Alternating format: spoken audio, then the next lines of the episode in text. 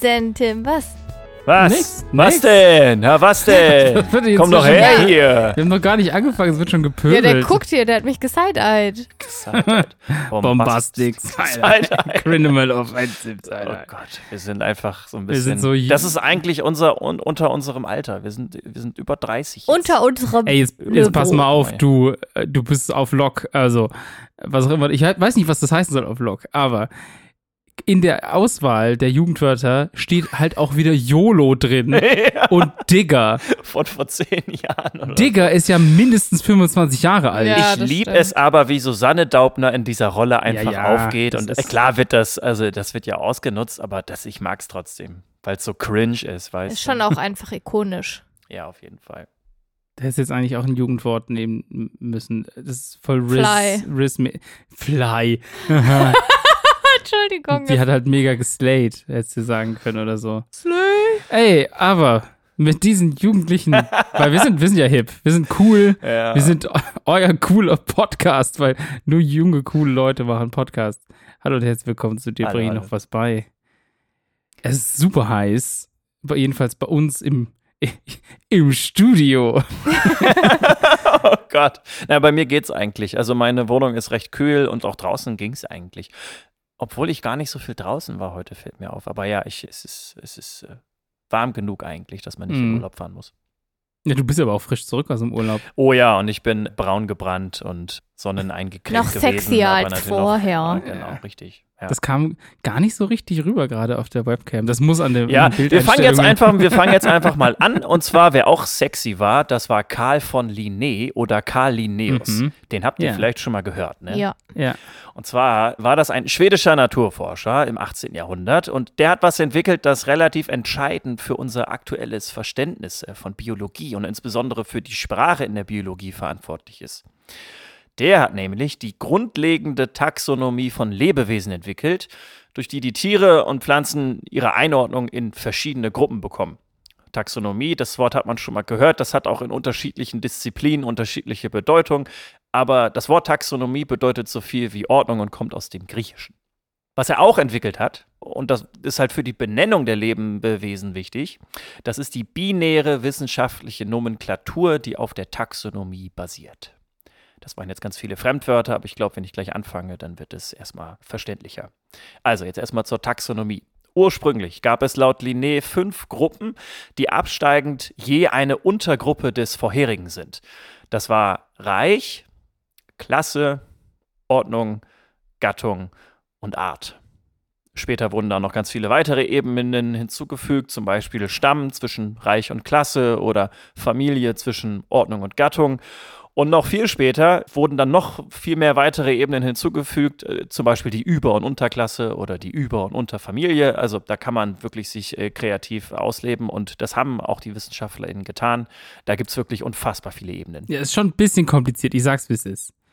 Es ist, es ist wirklich, genau, also es ist, man muss sich das vielleicht auch so ein bisschen bildlich vorstellen. Also das eine ist Teil von dem sozusagen, was Ja, wie ein davor Baum war. halt. Ne? Ja, genau. Also genau, wie so ein Baum. Das kann man sich ganz gut vorstellen, aber wie so ein Baum, der wirklich unfassbar fisselig ist. Also das wird ja am Ende wirklich, Fisselig, wirklich ja. genau. Da sind wir jetzt wieder bei der genauen wissenschaftlichen Sprache. Fisselig. Genau, richtig. Ja, genau. Wir bleiben aber, damit es nicht so fisselig wird, äh, bei diesen äh, klassischen grundlegenden Stufen Reich, Stamm, Klasse, Ordnung, Familie, Gattung und Art. So, nach Linné war die höchste Ebene das Reich, also das Pflanzen- und das Tierreich.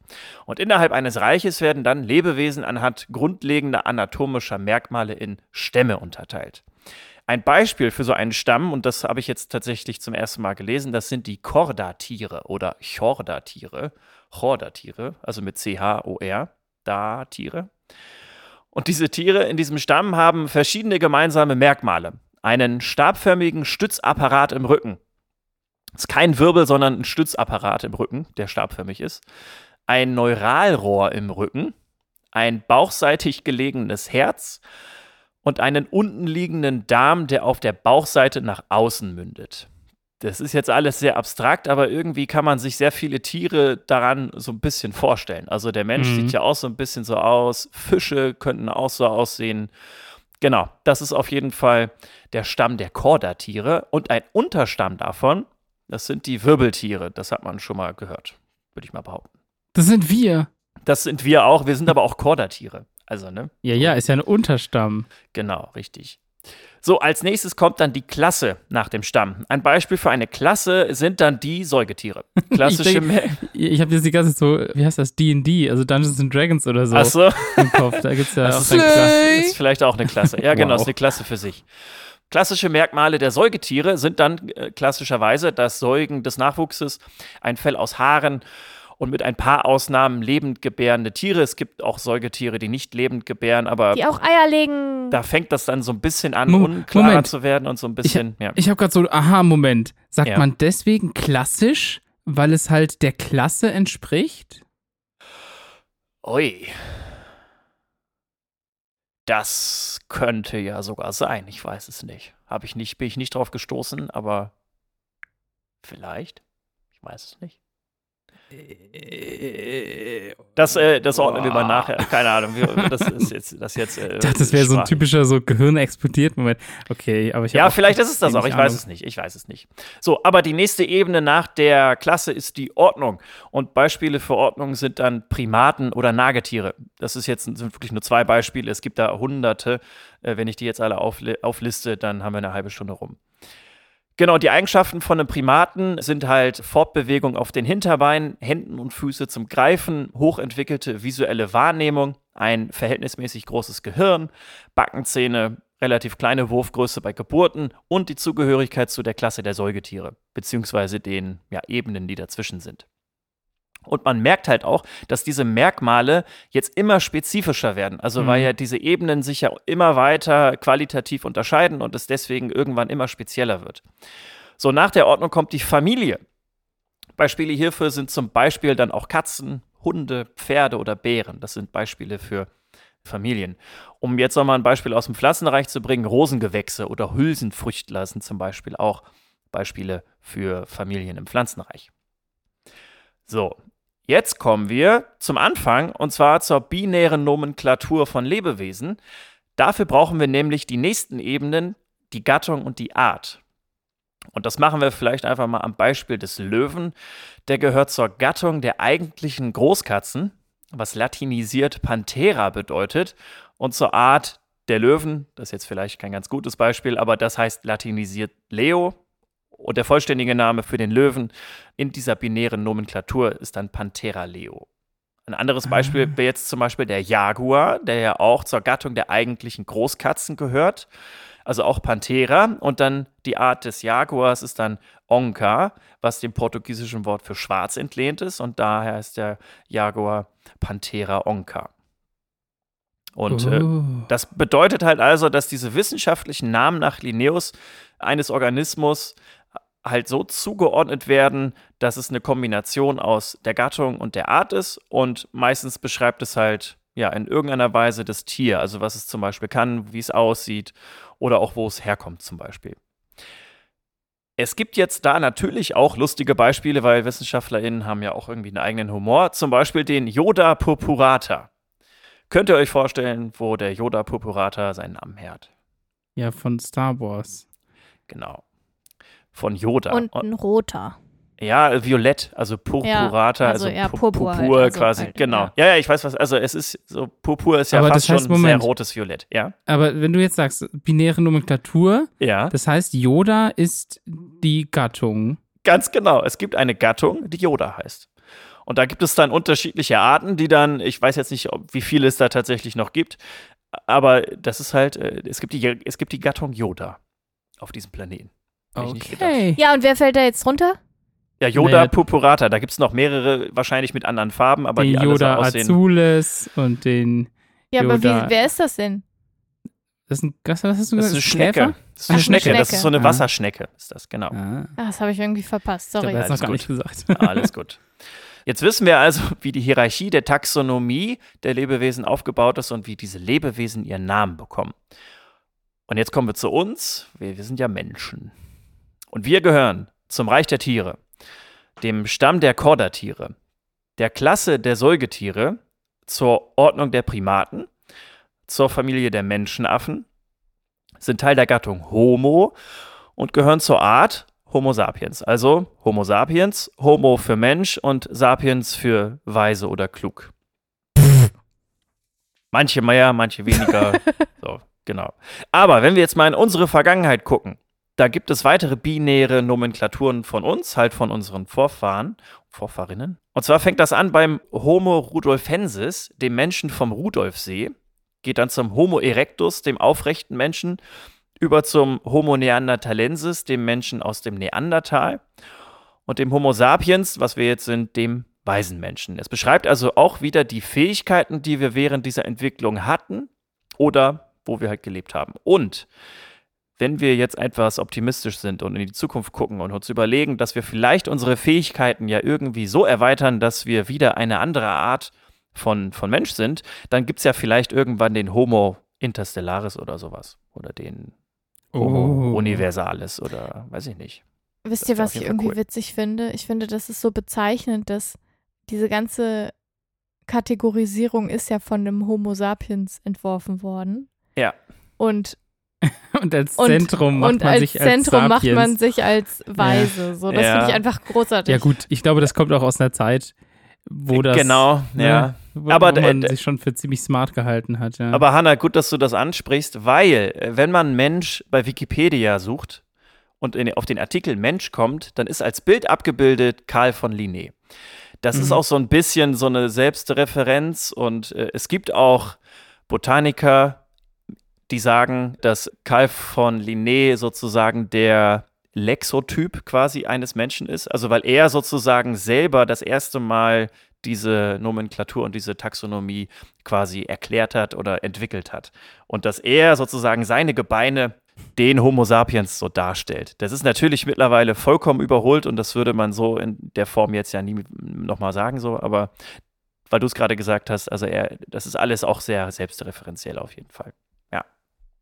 Jetzt wisst ihr Bescheid. ja, das hilft jetzt auf jeden Fall schon, wenn ich mir so einen Namen angucke. Das muss ich ehrlich zugeben. Aber ich finde es immer noch kompliziert. Wisst ihr, was ich schön daran finde? Hm? Das wurde jetzt erklärt. Jetzt kann ich in der nächsten Folge vielleicht was ergänzend dazu sagen, was schon lange auf meinem Schreibtisch liegt für diesen Podcast. Ach was. Wo, wofür ich aber genau das, was du heute erklärt hast, auch hätte erklären müssen. Ah.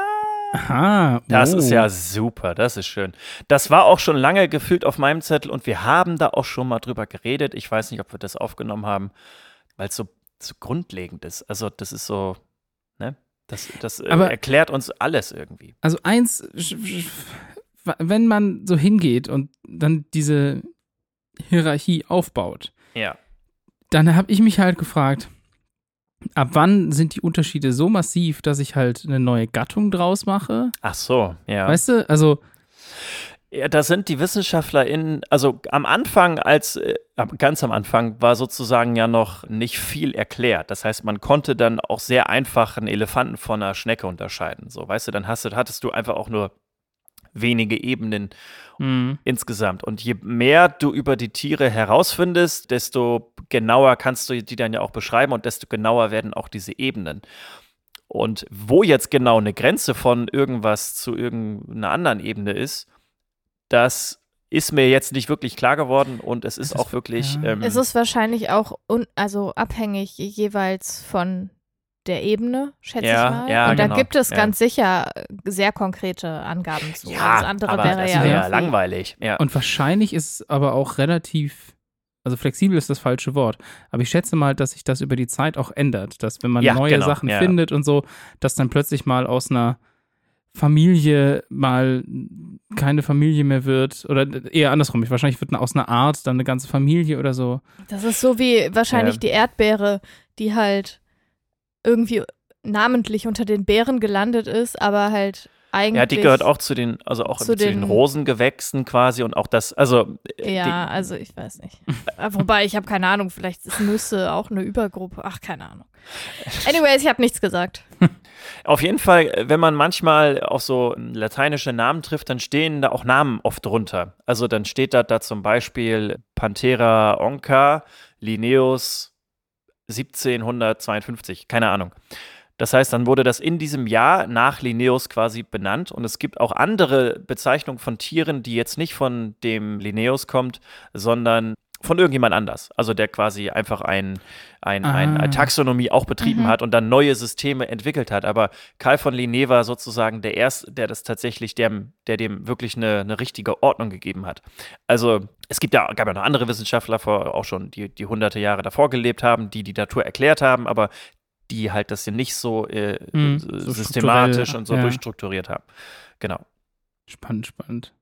Ich glaube, mein Thema würde sich da ganz gut anschließen. Dann hau mal raus. Ich war heute nämlich in der orthopädischen Praxis. Nee, Tim, das ist ja so, also, dass das mal passiert, ne? Muss ich ja auch mal dazu Hast du einen sagen. Platt, du hast einen Plattfuß, ne? Oder Was? Nein, ich habe keinen Plattfuß, ich habe Knieprobleme. Ach so, ich, ich war, ach so, ich hab Und das verwechselt. Fußprobleme. Ich habe das verwechselt. Jetzt auch. Ich, nee, Plattfuß wüsste ich nicht. Ich habe Knieprobleme. Ich Nee? war auch im Okay. MRT vor ein paar Wochen, was ich sehr spannend fand. Den Plattfuß finden wir vielleicht morgen heraus. Morgen? Achso, soll ich da morgen hingehen? Ja. Ich glaube nicht, ich weiß nicht, ob ich. Egal. Darum soll es gar nicht gehen. Ich war auf jeden Fall in dieser orthopädischen Praxis. Und ich hatte dort relativ viel Wartezeit, weil da irgendwas mit dem System mit. Egal. Also hat auf jeden Fall nicht Die Maschinen haben die Menschen blockiert. So. Die Familie der Maschinen hatte, genau. Und ich habe mich daher ein bisschen im Wartezimmer umgeguckt. Und dort hing an der Wand ein Plakat. Und darauf stand in sowohl deutscher als auch, ich glaube, in lateinischer Sprache der Text des Hippokratischen Eides. Ah. Oh, Und ich dachte so, ey, cool, Hippokratische Eid, das kenne ich noch irgendwie aus der Schule. Irgendwas mit so, ey, ich helfe allen, die Hilfe brauchen, egal wer und wo die herkommen und so. Ich lese den, ich, ich, aber ich habe ihn noch nie gelesen. Komm, ich lese mir den jetzt mal durch. Und er beginnt so. Ich schwöre Apollon, den Arzt, und Asklepios und Hygieia und Panakeia und alle Götter und Göttinnen zu Zeugen anrufend, dass ich nach bestem Vermögen und Urteil diesen Eid und diese Verpflichtung erfüllen werde. So fängt das an. ja, aber da ist ja schon mal Jahwe total sauer. Ja, ja, Jahwe wäre nicht so happy. Und ich habe das Ding komplett durchgelesen, ist gar nicht so lang, aber da stehen noch Sachen drin wie mein Lehrer, also wer mich zum Arzt ausgebildet hat, den soll ich wie einen Elternteil achten und mit ihm den Lebensunterhalt teilen. Finde ich schon mal super. Da steht auch drin, ich soll niemals einer Frau eine Ab ein Abtreibungsmittel geben und keine? Stel Sterbehilfe leisten. Und es steht drin, dass ich keine Blasensteine operieren darf. Wie bitte?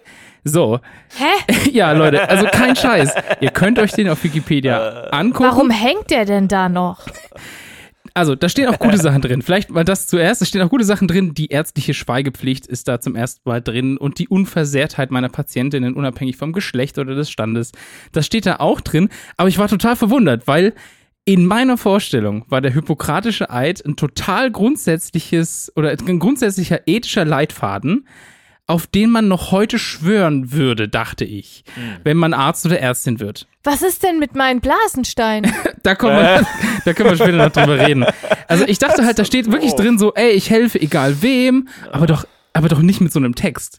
Da, also ich habe mich also mal ein bisschen informiert und dachte, äh, das muss ich mal rausfinden. Und ich wurde relativ schnell bestätigt und auch ein bisschen enttäuscht. Und die vielleicht größte Enttäuschung direkt zu Beginn der Eid kommt sehr wahrscheinlich überhaupt nicht von Hippokrates. Wer hätte das gedacht? Vielleicht eine kurze Erinnerung, es kennen ja nicht vielleicht nicht alle Hippokrates.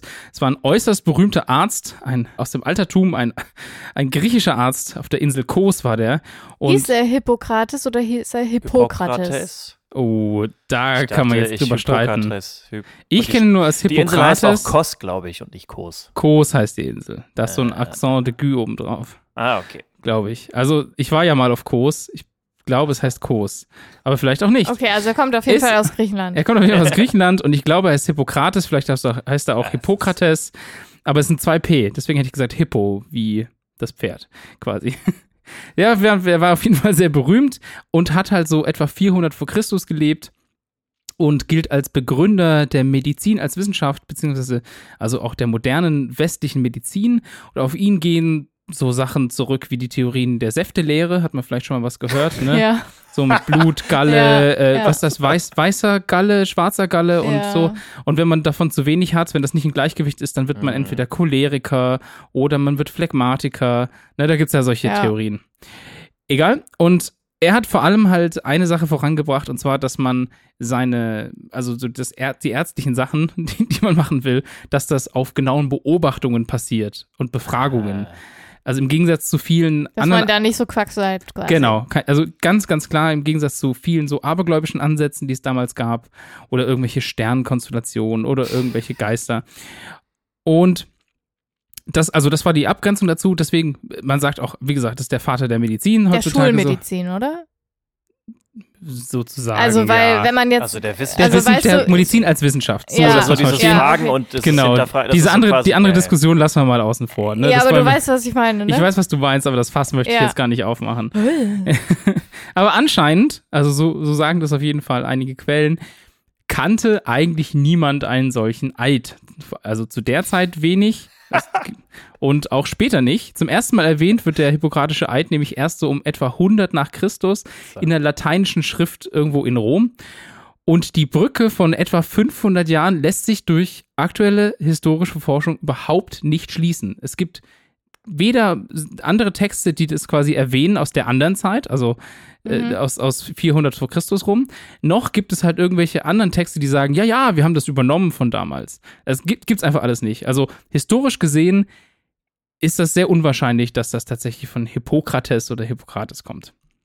Und selbst dann blieb dieser Eid halt erst- erstmal recht unbekannt bis ins Mittelalter und in der Renaissance. Da hat es so ein bisschen, das quasi wieder so ein bisschen Fahrt bekommen. Renaissance halt. Und äh, selbst da kann man davon ausgehen, dass der Eid vor allem als Abgrenzung gegolten hat. Also, weil es Mhm. damals eben, also äh, viele Ärztinnen und Ärzte haben damals immer noch so auf dem Marktplatz geheilt. Geschlachtet. Dann, geschlachtet auch, ja. Und da hat man sich halt quasi abgegrenzt gegenüber den Leuten, die dir einfach nur Pillen verkauft haben oder sonst was, weil wir Mhm. gesagt haben, hey, wir, wir haben so Regeln, an die wir uns halten. Wir würden niemals euch Medikamente verkaufen, die nicht helfen. Wir würden niemals euch äh, Gift verabreichen oder wir würden euch niemals versuchen, quasi noch Geld aus der Tasche zu ziehen, obwohl ihr schon sterbenskrank seid. Solche, so in die Richtung Mhm. sollte das damals gehen. Natürlich hat sich der Eid auch leicht verändert. So ein bisschen das, was wir von Hannas Geschichten kennen. Ne? Also manchmal ein bisschen umübersetzt. Manchmal wurden auch Dinge anders gedeutet. Zum Beispiel hat das Christentum das sich öfters äh, zu Hilfe genommen, um ein paar Sachen zu deuten. Mhm. Äh, bis dann auch irgendwelche Papste was verboten haben. Also zum Beispiel dieser eine Absatz mit den, mit den Gallensteinen. Das war, deswegen stand das drin, weil damals Chirurgen und Chirurginnen oder da, also einfach quasi der Job, äh, da- Chirurgie zu machen, war halt einfach bei anderen Leuten. Das hatten, also Ach, das Ärztinnen und Ärzte haben in erster Ja, Linie Friseure nicht gemacht, Chirurgie gemacht. Und das hieß dann so, mach das nicht, das machen halt andere Leute. Deswegen ist es verboten. Hm. Und dann haben, so wenn ich das richtig verstanden habe, haben das ganz lange Mönche gemacht. Ach. Ja. Und bis es irgendein Papst verboten hat. so. Aber es, also, das stand da halt einfach deswegen drin, um quasi von anderen Leuten den Job nicht so, so ein bisschen wegzunehmen. Naja. Aber, also, auch diese ganze Bekanntheit und so bringt nichts, denn in der Geschichte bis heute wurde der Eid wohl nie wirklich, also wirklich, wirklich als Voraussetzung zum ärztlichen Arbeiten abgelegt. Und das ist heute immer noch so. Aber, ne, die, also jetzt ist das große Aber. Wir haben jetzt erst gemerkt, dieser Eid wird nicht benutzt. Es gibt eine Alternative. Und zwar die sogenannte Genfer Deklaration des Weltärztebundes, auch bekannt als Genfer Gelöbnis. Und das ist eine modernisierte Form dieses ursprünglichen Eids. Die gilt seit, oder was heißt die gilt? Die gibt es seit 1948, da gibt es eine Fassung und es wird regelmäßig überarbeitet. Zuletzt ganz groß in 2017, das hat es dann auch groß in die Nachrichten geschafft. Und da wurde aber immer noch ganz viel vom, vom hippokratischen Eid gesprochen. Und deswegen ist das, glaube ich, auch eine Sache, die arg im Hinterkopf bleibt, obwohl es schon lange nicht mehr der echte hippokratische Eid ist. Jedenfalls gab es eine große Reformation und so und wird auch immer wieder angepasst. Und da stehen dann halt ganz andere Sachen drin. Also keine Götter mehr und auch keine Unterkunftszahlungen für die Lehrer. Da stehen tatsächliche Vorgaben drin, die wir heute eher so als typische Vorgaben der ärztlichen Ethik kennen. Also das Leben steht im Dienst der Menschlichkeit von, von Ärztinnen und Ärzten.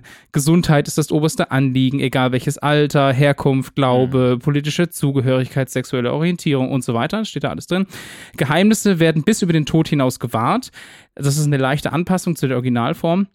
Und das Wissen wird nicht genutzt, um Leute zu schaden oder um bürgerliche Freiheiten zu verletzen, auch unter Androhungen nicht. Das fand ich ganz spannend. Also, wenn quasi Terroristen und Terroristen dich kidnappen, dann darfst du dein Wissen, wie du irgendwie Gift machst oder so, keine Ahnung, darfst du Mhm. auch nicht verwenden. Und was auch ganz neu ist, ist, oder was relativ neu ist, ist, dass man sein Wissen teilen soll mit Kolleginnen und Kollegen, aber auch mit den Patientinnen und Patienten. Das ist generell vielleicht, also so ein bisschen so ein Sidetrack jetzt. 2017 gab es eine ganz, ganz große Bearbeitung, die dafür gesorgt hat, dass der Willen und die Autonomie des Patienten oder der Patientin mehr respektiert werden sollte. Ne? Ah. Das, das ist eine Riesenänderung, weil vorher war eigentlich immer der Arzt oder die Ärztin die Person, die alles wusste und so ein bisschen übergeordnet steht. Und mit 2017 hat sich das geändert, sodass der Patient oder die Patientin und deren Autonomie weiter vorne steht. Und was auch mit dabei war, das fand ich ganz spannend, dass ein Arzt oder eine Ärztin sich um seine eigene Gesundheit kümmern soll. Das stand vorher auch nicht drin und das ist halt super wichtig, weil, ne, wenn du selber ja. nicht fit bist, kannst du halt auch niemandem gut helfen. Und ist natürlich auch spannend, wenn man sich überlegt, was für Arbeitszeiten manche Ärztinnen und Ärzte haben, weil das kann garantiert nicht gesund sein. Ja, und vor allen Dingen in den Krankenhäusern. Genau. Ja. Und nach dieser, wenn man tatsächlich dieser Ethik folgen würde oder diesem Gelöbnis, dann dürfte das eigentlich nicht sein. Aber jetzt könnte man natürlich sagen, ach, dann ist das ja einfach nur eine moderne Form des hippokratischen Eids, den unsere Ärztinnen und Ärzte geschworen haben. Aber nein, denn auch das wird in Deutschland nicht gemacht. Also ah. um Arzt oder Ärztin zu, zu sein oder als so quasi behandeln zu dürfen, brauchst du einzig und allein die Approbation.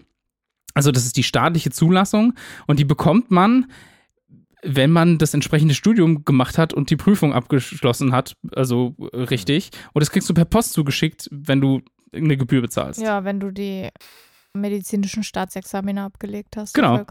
Und das, da gibt es nichts mit erstmal ein, ein Eid irgendwie irgendwo ableisten oder so. Das, die Frage ist jetzt, was ist denn jetzt mit dem Eid? Also irgendwo muss der ja herkommen, dass man damit Medizinerinnen und Mediziner immer noch in Verbindung bringt. Und tatsächlich, man Hollywood. findet. Hollywood. Man, nee, man findet das Genfer Gelöbnis in der Berufsordnung für die in Deutschland tätigen Ärztinnen und Ärzte noch vor der Präambel.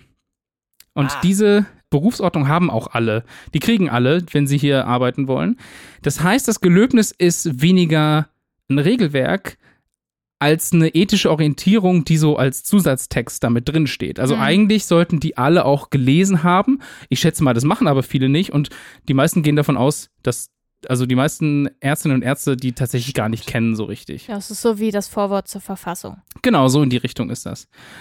Und das ist wahrscheinlich, einfach mal meine Vermutung, weil es 1948 war, ein Produkt äh, vom Holocaust, oder? Oh, das ist eine gute Frage. Das kann also, ich dir weil gar da, nicht sagen. Wo, da wurden ja, haben ja Ärzte das ja massiv ja missbraucht. Also äh, könnte sein. Also, also es ist in Chicago ja. gemacht worden. Ne? Das ist ja ist ja ein internationales. Ja ja klar. Ne, aber das ne? sozusagen ne? durch die das Verbrechen könnte sein, ja. Äh, sozusagen da das vielleicht. Also, dass man ja. sich gedacht hat, okay, ich glaube, wir müssen uns hier mal alle noch mal ein bisschen besser einordnen. Ja, das kann gut sein. Das weiß ich gar nicht genau. Also, was, was auf jeden ja. Fall ist, ist, dass es viele nicht kennen. Was aber auch daran liegt, und da könnte jetzt Hannah eventuell mehr drüber wissen, ist, dass halt super viele dieser Ansätze in Deutschland ganz konkret halt auch bereits in Recht gegossen sind. Ne? Also es gibt da Gesetze und da habe ich, aber absolut keine Ahnung von. Ich weiß nicht, ob du da was weißt dazu. Mm, nicht konkret. Also okay. Also jetzt nicht zu den Normen. Ist auch nicht wichtig. Es gibt nämlich noch einige Universitäten. Ich weiß das zufällig von unserer alten Universität Dirk, also die Otto von Gericke okay. Universität in Magdeburg. Die macht das Gelöbnis als Teil der Absolventenfeier. Aha. Aber halt freiwillig oder irgendwie. Also genau, ja und also du musst ja nicht zur Absolventenfeier gehen. Ja, ne? nee, das sowieso auch ne? nicht. Ja, ja, genau. Und da wird das quasi so ein bisschen gemacht, aber halt eben auch nicht der hippokratische Eid, sondern eben diese Genf, dieses Genfer Gelöbnis. Ah, okay. Ne? Und ja, trotzdem kommt dieser Eid immer wieder auch in öffentlichen Diskussionen vor, zum Beispiel, wenn es mal wieder um Diskussionen um Sterbehilfe oder Abtreibung geht, wo sich manche Leute dann plötzlich auf diesen eigentlich nie wirklich genutzten Eid berufen. Ne, dann sagen sie, ah, ich als Arzt, ich habe gar keine Möglichkeit, da irgendwie Sterbehilfe zu leisten, weil ich habe ja den hippokratischen Eid geschworen und da steht ja drin keine Sterbe, äh, kein, keine, keine Abtreibung ja. oder Sterbehilfe. So. Und dann gibt es auch noch äh, diesen Nürnberger Kodex, der auf jeden Fall ein Produkt der Nachbereitung des, äh, des ja. Holocaustes war. Also wo dann auch irgendwie auch solche, so, so solche, solche ähm, mhm. Regeln, sage ich jetzt mal, oder, oder Hinweise quasi drinstehen. Äh, ja. Kommt auch noch dazu. Ja, ja und dann gibt es noch mal eine ganz andere Diskussion, die würde man dann aufmachen, wenn man sich fragt, ob solche ethischen Richtungsweisungen, egal ob das jetzt dieser Eid ist oder andere Ko Kodexe, Ko mhm. Kodaken, Kod Kodexen, ich weiß nicht, äh, also ob die viel Sinn ergeben, wenn man bedenkt, dass halt der aktuell dieser, dieser finanzielle Ertrag, der von Krankenhäusern gefordert wird, oder auch Mhm. Rendite von manchen Pharmaunternehmen, ne, also ich will das jetzt gar nicht so hoch machen, weil das wird ja auch gerne genutzt, um so ein bisschen Reichsbürger-Sprech, macht ja auch so Mhm. ganz viel, redet über Big Pharma und so, aber das ist so, also in vielen Planungen Ja. über das Gesundheitswesen hat halt plötzlich die Finanzierung von irgendwelchen Krankenhäusern, dass die quasi schwarze Zahlen schreiben, hat einen viel höheren Stellenwert und dann bringen natürlich die ganzen ethischen Regeln nichts, wenn, wenn Der halt da Profit im steht, genau, wenn der. Profit ja, im weil Vordergrund halt alles steht. irgendwie zu Controlling Genau, Mhm. Institutionen wird. So. genau. Aber das ist halt eine ganz andere Diskussion und vor allem eine, die ihr jetzt vielleicht ja mit dem Hintergrundwissen anders äh, führen könnt als vorher. Ich fand es auf jeden Fall sehr spannend, ja. Ja, was mir halt zu den, zu diesen, zu diesem Eid in heutiger Zeit quasi noch einfällt, ist vielleicht, dass halt jede medizinische oder jeder Mediziner, Medizinerin mit den PatientInnen ja immer einen Behandlungsvertrag abschließt. Also mit der Mhm. Behandlung. Und Mhm. durch diesen Vertrag sind die MedizinerInnen natürlich zu bestimmten Sachen verpflichtet, also Sorgfalt und so weiter. Das ist Mhm. halt ein Dienstvertrag, kein Werkvertrag, würde ich mal annehmen, weil Ja. sie schulden ja dem Patienten, Patientin kein, Kein- kein, kein. Ergebnis, Mhm. aber sie schulden der Person halt, dass sie alles Mögliche tun, um halt die gut zu behandeln. Mhm. Und unter die Sorgfaltspflichten fällt halt relativ viel. Aber es gibt halt auch ein Medizinstrafrecht. Ähm, dafür gibt es an den meisten Landgerichten auch eigene Kammern. Hm. Weil es halt ein großes Thema ist natürlich. Ja. Aber würde das vielleicht sogar die Behandlung verbessern, wenn man daraus einen Werkvertrag machen würde? Oder geht das einfach nicht, weil Nein, man das geht nicht. Du kannst ja nicht garantieren, dass die Person am Ende ja, okay, geheilt ist okay, oder okay. so. Also Ich das wäre, dann Ja, ja. würde man die Mediziner in, in den Ruin stürzen, dann würde den Job niemand mehr machen. Also ja, ich, das, ich, ich wollte auch nur meine 5 Cent Jurawissen rein, reinwerfen. Ja. also ja, könntest du machen, aber das wäre, also wär weil halt- Vertragsfreiheit, ne? aber Aber, das ja, wäre dumm. Würde das dann aber nicht in irgendeiner Form die, die Qualität der Behandlung verbessern, wenn ÄrztInnen verpflichtet wären, sozusagen den gesunden Körper zu schaffen oder so? Ich würde vor allen Dingen denken, Oh, dass also es dafür sorgt, oder würde ich das dass eingehen, die aber ja. ÄrztInnen ins Burnout kommen und in Panik gut, okay, und stimmt. Stress. Also Ja, okay, sorry. Ja, nee, besser nicht. Ja, das okay. ist schon sowieso recht kompliziert.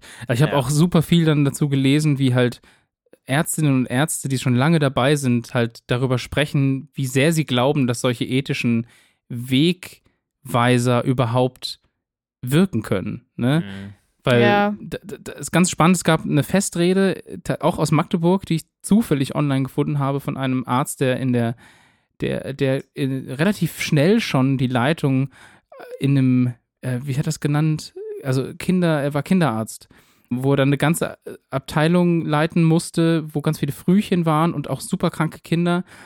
Und da muss er plötzlich die ethischen Entscheidungen treffen. Ne? Ja. Also wann lohnt es sich, ein Kind zu Ja. versuchen, noch wie weiter nennt zu sich das behandeln? Neonatologie, glaube ich, ne? Oh, das weiß ich gar nicht. Der hat immer von Frühchen gesprochen. ja. Und er hat auch gesagt, dass, also er hatte da 500 kranke Kinder, davon sind 50 gestorben. Und damals gab es aber trotzdem schon Wegweise, also ethische Wegweiser, die man heute anders machen würde. Ne? Also wie jetzt auch diese Diskussion mit, dass man dass man quasi die Autonomie äh, von, von Menschen mit einbezieht, wo man, wo er quasi gesagt hat, es gab damals Regeln so, ab einem gewissen Gewicht sagt man, es lohnt sich nicht oder es lohnt sich Mhm. mit dem Kind Mhm. was zu machen oder nicht. Egal, da, ob da da. sind ja ne? super krasse Debatten auch. Ja. Es gibt ja diese Spätabtreibungen Ja. oder Oh. Schwangerschaftsabbrüche von diesen äh, Embryos, die schon sehr, sehr weit entwickelt sind und die bis zur, eigentlich bis zur letzten Sekunde noch abgetrieben werden können unter bestimmten Berücksichtigungen, weil halt während der vorgeburtlichen Untersuchung halt rausgekommen ist, dass irgendeine sehr schwere Erkrankung mutmaßlich vorliegt. Davon kann man halten, was man will. Das große, eines der großen Probleme daran ist halt, dass diese noch nicht geborenen, ja, Föten halt mit einem, eigentlich mit einer Spritze ins Herz halt im Mutterleib getötet werden und dann müssen sie halt entbunden werden, Hm. weil die sind ja schon, also teilweise halt Ja. voll entwickelt. Also Ja. so. Und es kommt halt durchaus auch vor, dass diese Kinder dann zur Welt kommen und leben. Und die MedizinerInnen sind halt verpflichtet, dann dies, alles dafür zu tun, dass dieses Kind halt überlebt. Und das ist natürlich extrem brutal, weil diese Kinder halt A, durch das zu früh kommen dann Mhm. häufig, noch einen viel größeren Schaden nehmen, als Mhm. sie halt sonst gehabt hätten. B, durch vielleicht diesen missglückten Versuch, Der sie im Tötung. Mutterleib zu töten, Mhm. zusätzlich was mitgenommen haben. Und dann halt noch die Die ursprüngliche. die ursprüngliche Gesundheitsbeeinträchtigung, die halt zu einem erschwerten Leben geführt hätte. Und das ist halt moralisch natürlich höchst Ja. verwerflich. Und das ist halt auch so eine Debatte, die natürlich total krass ist, weil die MedizinerInnen eben verpflichtet sind, diese Kinder, die eigentlich Ja. tot hätten sein sollen, plötzlich am Leben zu halten. Und dann hast du da halt ein Kind, was du eigentlich auf dem Gewissen hast, auch als medizinische Mhm. Person zusammen halt mit den Eltern. So, also das ist halt schon ganz schön krass, finde ich. Mhm.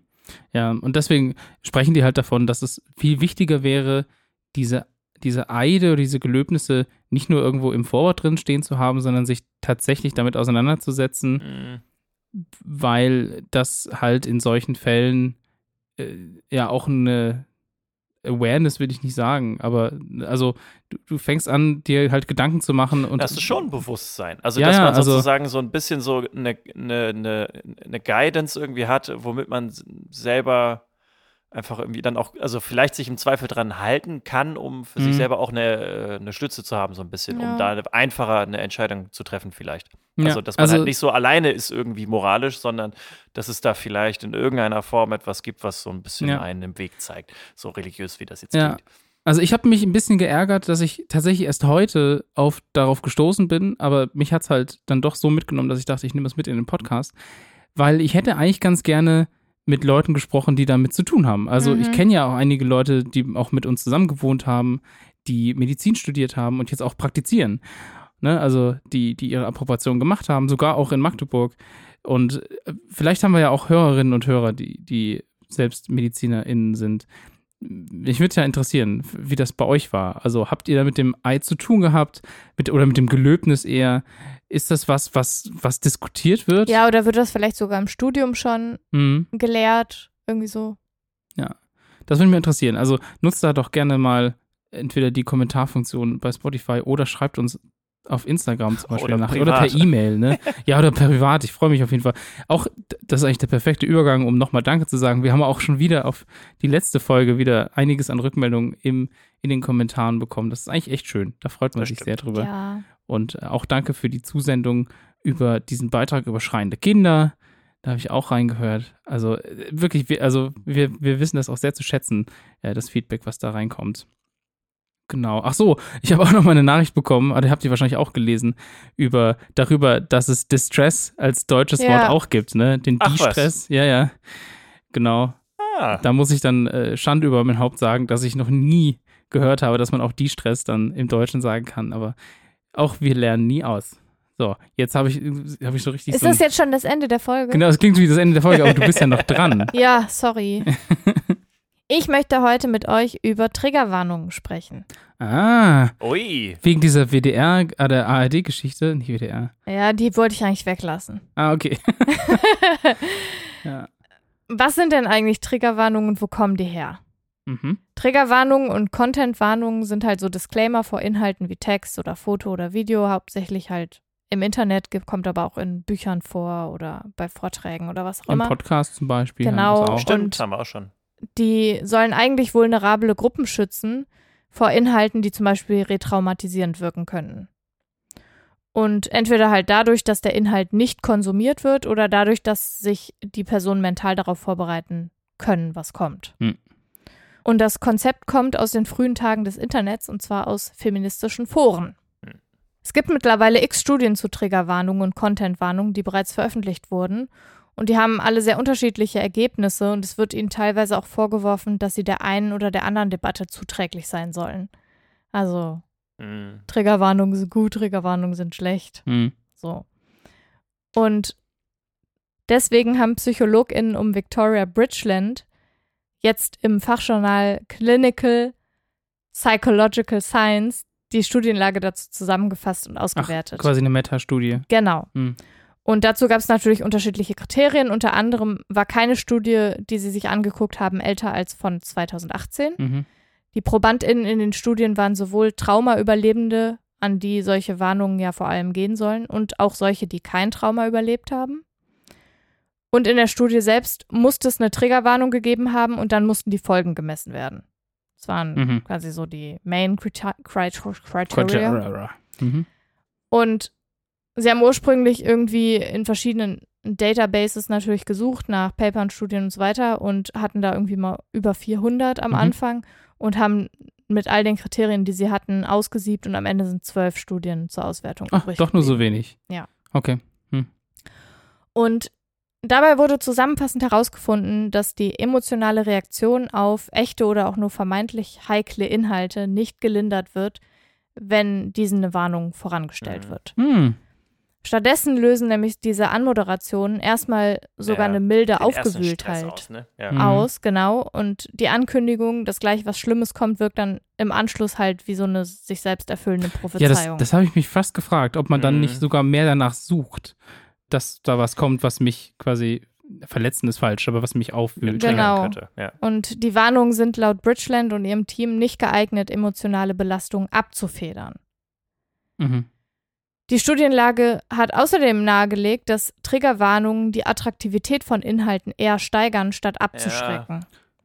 Und haben Ah, ProbandInnen die Wahl zwischen Material mit oder ohne Warnung, dann entscheiden sie sich bevorzugt für als fragwürdig oder gefährlich abgestempelte Inhalte. Ja, gut, ich meine, das deckt sich auch mit, mit deiner Liebe für True Crime. Ja, genau. Ja, aber man, man merkt das bei einem selber ja auch irgendwie, auch wenn ich jetzt kein Trauma überlebt habe, aber dass man quasi, wenn man jetzt irgendwie hier vorsichtig gleich Explosion, dann weckt das irgendeine Form von Neugier, so ein bisschen sowas Mhm. Inneres. Und dass das dann sozusagen das dann eher provoziert, dass man dabei bleibt. Aber ja. Und dieser sogenannte Pandora-Effekt wirkt anscheinend ausgerechnet auf solche Personen am stärksten, die besonders vulnerabel sind, also Ja. auf die, deren Seelenhaushalt durch die Triggerwarnung eigentlich beschützt werden soll. Spannend. Äh, So, das ist das Ergebnis dieser Metastudie. Mhm. Ich würde dazu gerne noch meine eigenen 50 Cent geben. Ich bin ja jemand, an die diese Triggerwarnungen häufig auch gerichtet sind. Mhm. Und ich merke auch, dass sie Stress für mich zum Beispiel bedeuten und dass ich häufig trotzdem weiterlese. Ich muss aber sagen, dass das Gefühl trotzdem besser ist, wenn ich diese Triggerwarnung lese, als wenn ich einfach in dieses Thema reinstolper. äh, Das liegt aber, glaube ich, also das hat, glaube ich, nichts mit einem unterschiedlichen Stresslevel zu tun, weil anscheinend ist das ja nicht so. Die Studien sagen ja was anderes. Aber für mich fühlt sich das immer so ein bisschen an wie so ein Betrug. Also wenn ich irgendwo in so eine in so ein Thema reinlaufe, ohne dass ich vorher einen Heads-up bekommen habe, dann denke ich mal so, hä, du Arschloch, warum hast du mich nicht vorgewarnt? Also das ist so Mhm. mein, mein Gedanke dazu und empfinde das als extrem unsensibel von der Autorin, dem Autor oder der Erstellerin von diesen Mhm. Inhalten. Aber das ist eher so ein, ich glaube, ein gesellschaftspolitisches Empfinden Mhm. als ein D Distress. ja. Ja, mich hätte, das hätte mich jetzt auch gewundert. Also empfindest du das eher so, also ich das ist mal wahrscheinlich schwer für dich zu sagen, aber empfindest du das eher so, weil du glaubst, dass jemand dem die dem quasi das Wohlergehen seiner HörerInnen oder der LeserInnen oder sowas am Herzen liegt, sich darum kümmern würde, Genau. Bescheid zu geben. Genau. Und Okay. dann denke ich mal so, das Mhm. ist halt richtig ignorante Person, die das Mhm. nicht macht. Das ist mein Empfinden dazu und dann werde ich sauer und dann ärgert mich das und Ja. dann finde ich das irgendwie Ah, alles so. doppelt und Ja. dreifach so schlimm. Außerdem ist es bei mir aber auch so, dass die Triggerwarnungen dafür sorgen, dass ich eben nicht weiterlese. Mhm.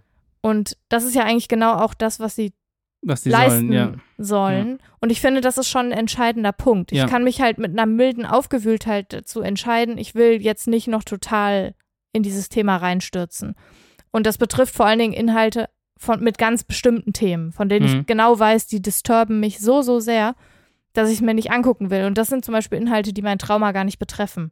Mhm. Aber von denen ich weiß, die will ich nicht sehen. Weil manchmal zum Mhm. Beispiel Ja. kursieren auf Instagram halt Videos von Leuten, die sterben. Ja. Mhm. Und das will ich mir nicht angucken. Unter Mhm. keinen Umständen. Da kannst du mich catchen, wie du willst. Das Mhm. will ich nicht sehen. ja. So, ne? Also deswegen, die sorgen schon dafür, dass ich mir Dinge nicht angucke. Ich finde auch, dass das Ganze, wenn man so ein bisschen drüber nachdenkt, schon, also klar versucht man jetzt die Ergebnisse der Meta-Studie Mhm. einfach zusammenzufassen, aber da gehören ja so Sachen dazu wie eine Content-Warnung oder eine Triggerwarnung ist ja ganz oft auch nur auf einen Teil eines längeren Werkes zum Beispiel Ja. begrenzt. Ich denke da zum Beispiel, es gibt äh, ja auch diesen sehr großen Podcast Hobbylos von, von Rezo und äh, Julian Bam, die auch hier in Aachen aufnehmen. Haha. und die machen auch Triggerwarnungen. Und ich denke mir, die haben ja vorher und nach dem Bereich noch sehr viel Content, der ja auch für Ach viele so. Leute sehr, sehr interessant sein kann. Also Schieben wenn das jetzt einfach komplett vor, oder? Nee, die sagen halt, bevor das beginnt, sagen die, Ja. ey, da, so wie wir es auch manchmal machen. Ja. Wenn was kommt, dann kannst du gerne vorskippen bis da und dahin und dann geht's wieder Ja. mit dem normalen Programm weiter. Und ich denke mir, das ist doch, da- also das, das ändert ja alles, ne? Also ob ich eine Triggerwarnung vor ein Gesamtwerk setze und sage, hey, alles, was hier, also hier irgendwann passiert was, potenziell- ist potenziell gefährlich. Ja. Oder ob ich sage, nee, nee, dieser Teil könnte gefährlich sein und der behandelt dieses Thema. Das kannst du gerne drüber skippen. Das ist ja auch nochmal eine ganz andere Qualität Total. dieser Warnung und der Möglichkeit, die ich habe, mit dem, mit dem, mit dem Medium auch zu interagieren. Ich glaube, die WDR-Dokus zum Beispiel, die machen das ganz gut, weil wenn man die nämlich guckt, dann erscheint irgendwann, wenn es halt ein potenziell triggerndes Thema sein könnte, am rechten Bildschirmrand äh, halt eine Content-Warnung. Und dann ist es, glaube ich, unten auch immer, wenn man es auf YouTube zumindest guckt, halt Mhm. in so einen Abschnitt eingeteilt, Mhm, über mhm. den man halt drüber skippen kann. Naja, also ich meine, Studien und so, ich will da gar nicht dran rütteln. Ich wollte nur meine eigene, Mhm. mein eigenes Empfinden da noch dazugeben. Und dann wollte ich gerne noch sagen, dass man, dass die in den Studien Triggerwarnungen, Contentwarnungen und Content Notes in einen Topf geworfen haben. Oh, Und das finde ich halt total schwierig, Ja. weil viele Leute wissen den Unterschied ta tatsächlich nicht. mhm. Aber ich würde gerne vielleicht noch mal kurz erklären, was mein Verständnis von Content Notes ist, weil das ist halt eben was anderes als eine Content Warnung, weil eine Content Notes ist so ein bisschen fast so, als würde man Too Long to Read in, Ja, an den Anfang stellen ja, ja. und sagen halt hier übrigens in dem Text, der jetzt folgt oder in dem Beitrag oder was auch immer, geht's gleich um, Mhm. weiß ich nicht, äh, Kirche, Staat und Recht oder so. Also wisst ihr, wie ich Ja. meine? Oder auch manchmal geht es um eine Einordnung, ne? Also um so Zusatzwissen, um Ja, die Szene also das einordnen kann- zu Wie können. so Shownotes oder so einfach, ja. Und das finde ich irgendwie doof, dass das nicht differenziert wurde. Und das wird auch in der intersektional-feministischen Bubble immer auch noch, ich sage, es ist ja nicht falsch. Wer entscheidet, was da falsch und Mhm. richtig ist, gemacht. Aber es ist halt ein bisschen irritierend. Und ich fände zum Beispiel, wenn mehr CNs, also Content Notes, benutzt werden würden, würde das mein Leben viel einfacher machen. Hm. Weil ich einfach wüsste, muss ich das jetzt lesen, muss ich das nicht lesen? Hm. Äh, Ja. also Das, wisst ihr, kommt, ich das kommt mit AI alles. Das ja, wird- genau. Also, naja, also so viel dazu.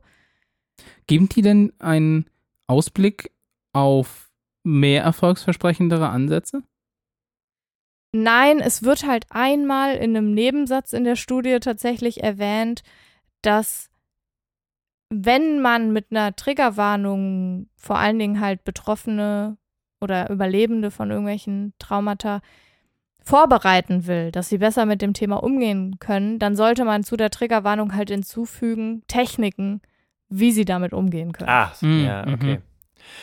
Weil man glaub- halt so ein bisschen alleine gelassen wird damit. Mhm. Ergibt ja auch Sinn. So, das ist das Einzige, was ich dazu in dieser Metastudie finden konnte. Aber das ist halt auch nur so ein Side Note. Also Mhm. da sagen sie halt, das ist Quatsch, das soll das und das bewirken, aber das bewirkt es halt nicht. Und man müsste halt, wenn schon, das dazugeben, damit es irgendwas tun würde. Ah, verstehe. Ich glaube Mhm. auch so, äh, es kommt auch darauf an, wie so eine Triggerwarnung irgendwie gezeigt wird. Es gibt ja teilweise auch so Triggerwarnungen, wo dann das eine, so eine Sekunde quasi im Bild ist und danach geht es irgendwie direkt los. Oder man hat irgendwie einfach auch nochmal mehr Zeit, sozusagen, das selber irgendwie zu verarbeiten und dann zu überlegen, okay, möchte ich das jetzt, will ich das jetzt? Und da wäre dann so, so, so Handlungsempfehlungen oder irgendwas, ähm, weiß ich nicht, was das nochmal so ein bisschen erklärt und dass man dem Ganzen so ein bisschen mehr Zeit gibt, äh, vielleicht auch ein Weg. Aber äh, Ja, ich finde auch manche Formate machen das auch schon richtig gut. Ähm, also so ein paar von den Funkformaten zum Beispiel in den Ja. Videoformaten, die machen das halt so, dass sie sagen, wenn du mit dem Thema Probleme hast, dann schaust dir nicht alleine an oder Mhm, schaust ja. dir halt gar nicht an Ja. und äh, nimm dir jemanden mit an die Seite, um das anzugucken. Und ich finde, das ist ja schon ein bisschen so ein Hinweis, so ein, Ja. so ein Tool, das du halt an die Hand Mhm. Ich weiß halt nicht, ob das so eindimensional ist quasi, wie das jetzt in der Metastudie versucht wurde, sozusagen Mhm. zu subsumieren. Ja. Ich für mich persönlich würde mir weiterhin Triggerwarnungen wünschen. Und ich glaube, so wird es ja auch großenteils gehandhabt. Also das machen ja, Ja. auch viele. Wird eher also, mehr, ne? Also, Ja. Ist ja auch spannend, weil gefühlt triggern Triggerwarnungen ja stärker als der Content, vor, mit, vor dem in der Triggerwarnung gewarnt wird. Ne? Also es fühlen sich mehr Leute Ach durch so. eine Triggerwarnung genötigt, darauf zu reagieren, Ja. als nachher wahrscheinlich durch den Content. Genau, aber da musst du würden. auch wieder entscheiden, was ist Trigger. Also weil wenn, Ja. wenn du Ich weiß, in dem Fall habe ich jetzt gerade den, Trigger ja. benutzt als Genau. Auslöser einfach Richtig. und das ist natürlich nicht das, was damit gemeint Ja, ist, Da weil es werden geht nicht ja die um den, Traumatisierten den getriggert, psychologischen Genau, das- Fachbegriff. Ja, das war jetzt auch eher Genau. quasi auf die, auf den popkulturellen Bezug äh, Ja. darauf äh, ja. Ja. bezogen, genau. Ja, also sie sagen halt in der Studie auch, dass sie es halt wild finden, dass entgegen der Studienlage, die quasi sagt, es ist eigentlich kontraproduktiv, das zu verwenden. Also es bringt nichts oder teilweise ist es halt sogar schädlich, dass trotzdem die Triggerwarnungen zunehmen. Mhm. Und ich denke mir halt, wenn es nichts tut, gut. Also dann behalt's doch einfach bei, weil manchen hilft es ja, vielleicht trotzdem. aber wenn es schädlich ist, wenn es ist natürlich schädlich ist, ist es halt Problem, schwierig so. Äh. Ja. Ja. ja, spannend. End, ja. Ja, ist jetzt auch so ein Moment, wo ich denke, ah, das überrascht mich, das Ergebnis. Und jetzt muss ich mir überlegen, was das für mich bedeutet. So, ne? Und Listen to me, baby. Aha, aha. äh, erstens, was für eine Melodie ist das von einem Text, der sehr bekannt ist? Äh, das war die Melodie von Tayo Cruz hier. Äh, wie heißt dieses Lied? Baby, I'm higher. Nein. Oh Gott. das ist auch nicht, nee. Weil ich kenne bloß Listen to me, baby. Aha, aha. nee, nee, nee, nee. Das war's nicht. Okay, gut, dass wir in, Das in dem der Punkt der Fade-out. Diskussion angekommen Das sind. jetzt. Ei, ei, ei. Spannend. I don't know. Ja. Ja, aber das, ich meine, das muss man auch mal ein bisschen beobachten, weil das ist wahrscheinlich noch relativ frisch, die Meta-Studie. Ja, genau, die ist jetzt sehr aktuell. Genau, und das, das heißt, es gibt ja Leute, die sich mit sowas auseinandersetzen und die dann hingehen und sich die Studie ganz genau angucken und sagen, haben sie das richtig gemacht? Haben sie die einzelnen Bestandteile richtig isoliert betrachtet? Und Genau, also das ist halt sehr, ja. Aber Also ich habe das auch versucht zu tun, in dem Zeitraum, in dem Mhm. ich jetzt Zeit hatte, aber A, kenne ich mich damit nicht aus Ja. und B, fand ich es auch mühsam. Ist die Studie peer-reviewed? Weil ich frage mich dann immer, wenn ich sowas lese, also wenn. äh, Wenn sie dem Journal ist, sowas sollte nicht, sie das äh, sein, ja. Aber passiert dann auch sowas, was du gerade meintest, nicht auch vorher schon? Mit? Also natürlich nicht, nicht in, in vollständiger Gänze, dass da jetzt das alle komplett am Ende sehen, aber Das kommt Weißt du, eben also ganz so- drauf an, welchen, welchen wissenschaftlichen Stellenwert ein gutes Reviewing-Verfahren in diesem Journal halt einnimmt. ah, okay, und das ne? ist halt von Journal zu Journal natürlich Genau, unterschiedlich. also Ja, viele okay. Paper, jetzt auch zum Beispiel zur Corona-Zeit, wurden ja erstmal auf so Preprint-Servern veröffentlicht. Ja, ne? und Da dann wird das auf da Archive hochgeladen und Mhm. alle können das sehen, weil es halt einen immensen Druck gibt, die erste Person zu sein, die über sowas Mhm. schreibt. Ne? Und dann lädt man es lieber hoch, bevor andere Leute was dazu hochladen. Ja. Das klang jetzt aber hier nicht so, weil du hast ja auch einen Nee. Journal-Titel genannt. Ja. Ne? Äh, was war das? Psychological irgendwas? Clinical Psychological Science. Und da muss, da müsste man halt einfach mal gucken, wie gut ist das äh, Ja, okay. genau das. Aber Die also, Studie ist auf jeden Fall zugänglich, mhm. also öffentlich zugänglich. Ihr Schon könnt sie lesen, falls es euch interessiert. Vor allem, äh, eigentlich klingt das auch doof. Ich will jetzt ja gar nicht den Eindruck erwecken, als ob, als ob man jetzt bei der Studie ganz, gerade ganz Nee, genau nein, hingucken nein, nein, müsste, nein. weil sie nicht dem entspricht, nicht. was man erwartet. nee, ne? genau, also- ja. Aber es ist in- interessant, weil das passt ja auch gut zu dem, äh, dass sich halt darüber beklagt wird, dass diese ganzen kleinen Studien, die eben zu Triggerwarnungen schon gemacht wurden, dass das so Cherry-Picking ist, auch aus der Community und die Leute halt Mhm. sagen, ja, du hast es halt jetzt gemacht, um die Meinung zu bedienen. Weil es gibt halt Mhm. wirklich zwei klare Fronten. Mhm. Es gibt halt, also das ist halt kein Ding, okay, wir machen da jetzt mal Research und äh, wir gucken uns jetzt mal an, keine Ahnung, oh, ein neuer Mhm. DNA-Strang, oh, das ist ja spannend, sondern das ist halt so, Leute haben halt eine Meinung dazu. Ja, Und das ist natürlich immer auch Ja. irgendwie ein In bisschen. der Wissenschaft ja sehr schwierig dann. auch. das ist sowieso auch spannend, weil nur weil man, wenn man eine Meta-Studie drüber macht, Ah. heißt das ja nicht, dass die Ursprungsstudien Studie. äh, Studien dazu frei von, von Mhm. diesem totally, Bias sind. eben, ne? genau. Und die, also die sagen ja auch, dass diese Studien halt gebiased Mhm. sein könnten und sie haben halt jetzt eventuell halt einen biased Nachgewiesen. nachgewiesenen über also über also so quasi eine, eine wie nennt sich das eine Zusammenfassung ja. der vielleicht die vielleicht auch gebiased ist von gebiasten Studies, Studien gemacht. Oh Gott, ich kann nicht mehr denken. Also okay, ihr wisst ich schon, glaube, was wir meine. verlieren uns jetzt auch gerade so ein bisschen zu sehr drin. Okay, ja, aber spannend. Auf jeden Fall spannend. Guck mal, dann ging es heute mal in allen drei Themen mehr oder minder um dann doch sehr medizinisch angehauchte, biologisch-medizinisch angehauchte Ja, ja. Sachen. Das ist mal eine Folge nach meinem Geschmack. So richtig. ich als Juristin, ich liebe das. Wissenschaft. Und ich als Wirtschaftswissenschaftler habe hier auch richtig mal Spaß gehabt. Ja. Als Informatiker bist, hast du jetzt aber auch heute nicht. Nee, Also, ich habe jetzt nicht das ganz. ist ja lustig. Ja, ja. nicht- Nichts aus den Disziplinen so richtig, wo wir eigentlich irgendwie herkommen, ne? Das ist ja lustig. Ja, aber ich denke auch die ganze Zeit, was soll ich euch denn erzählen, wie ein Computer funktioniert? Oder Ich? Ja. euch, hätte euch beinahe was über Quantenphysik erzählt. Mal wieder. Nice. nice. Das ist auch Das gut. ist- aber es das ist kann- sehr, sehr also, schwierig. Da bin ich Also, gerade so wirklich so vorsichtig, weil es kommt jeden Tag eine neue Erkenntnis, eine neue. I know, und es ist auch Ja. so, also A, bin ich ja schon mal daran gescheitert, es zu erklären. aus unterschiedlichen Gründen, auf die wir hier nicht näher eingehen wollen. Ich gucke hier auch niemanden im Raum an. Ja. Ich bin nicht Ähm. im Raum, ich bin in einer anderen Stadt sogar. Also, ja. Und B, es ist tatsächlich so, also dass ich dann das Gefühl habe, wie ergiebig ist es denn auch überhaupt gerade darüber zu erzählen. Also Mhm. Quantenphysik ist schon ganz schön krass. Da könnte man auch mal so bei den, also ich mache ja gern so Grundlagen, ne? Also nicht nur beruflich, sondern auch gerade ja eben wieder. Ich glaube, wenn man da mal so richtig mit den Grundlagen mal anfangen würde, ich glaube, Nee, das würde schon Dirk, gehen. das habe ich ja schon mal versucht. Ach so, ja, ja, gut, okay. Ja, okay, stimmt. Never mind. Und dann durfte ich das aber nicht. Also, Bombastic Side-Eye. Ich, ich gucke auf den Bildschirm hier, aber ich. das war Folge 125. Genau, wir haben die Zahl noch gar nicht gesagt. Wie nennen wir jetzt denn diese wunderschöne wissenschaftliche Folge? Ich finde 125 ist auch wirklich eine schöne Zahl, kann man vielleicht auch nochmal sagen. Nachdem wir letztes Mal so einen Streit hatten. Aber ich finde 125 ist wirklich eine Ist schöne auch Zahl. schön. Ja, also ich würde, also die, die 124 finde ich, ist für mich so eine, so eine 8,5 von 1 bis 10. Und der 125 ist so eine, Eine solide 7. so eine, ja, genau, 7, Was ist denn mit euch so? Die, die sind alle uninteressant, bis es zu 127 geht. Achso. Du magst mehr so schnörkelig, oder? Also, oder wie, also, Ist schnuggelig. Ich mag die nee, Zahlen. schnör, schnorkelig, Schnor, Schnörkel, Schnörkel. Schnörkeligen Zahlen. Okay. Nö. Ja, ja, unsere Folge heißt Schnörkelix Podcadogendix oder so ähnlich. Wir lassen uns da was einfallen, Genau, was, die, richtig. was die Familie Ja, ja. und die Art ist. Gattung und Art, aber ja. Sag ich doch. Gut, Okay, vielen Dank Reicht. fürs Zuhören.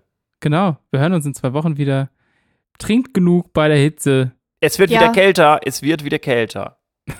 Ich habe das Dirk ist einfach immer hier so ein Ich bisschen hab so das der Wetter. Wetterbericht. Ja, natürlich. Ja, aber das ist, ein, das ist so ein Hobby, so ein bisschen. Also ich gucke, also Ja, da guckst du mit deinem. Fernglas, guckst, Guckst deinem, du dir die Ja. Wetterfronten äh, an. Genau. richtig Okay. und dann sagst du, wenn die Schwalben niedrig fliegen, werden wir Nee. schlecht Wetter kriegen. Nein, nein, nein. Ne? Machst du nicht? Nee, eigentlich. Okay. Gut. Okay. Reicht Tschüss, aber. ihr Lieben. Auf Wiedersehen. Ciao. Adieu. Bis in zwei Wochen. Tschüss. tschüss. Bye.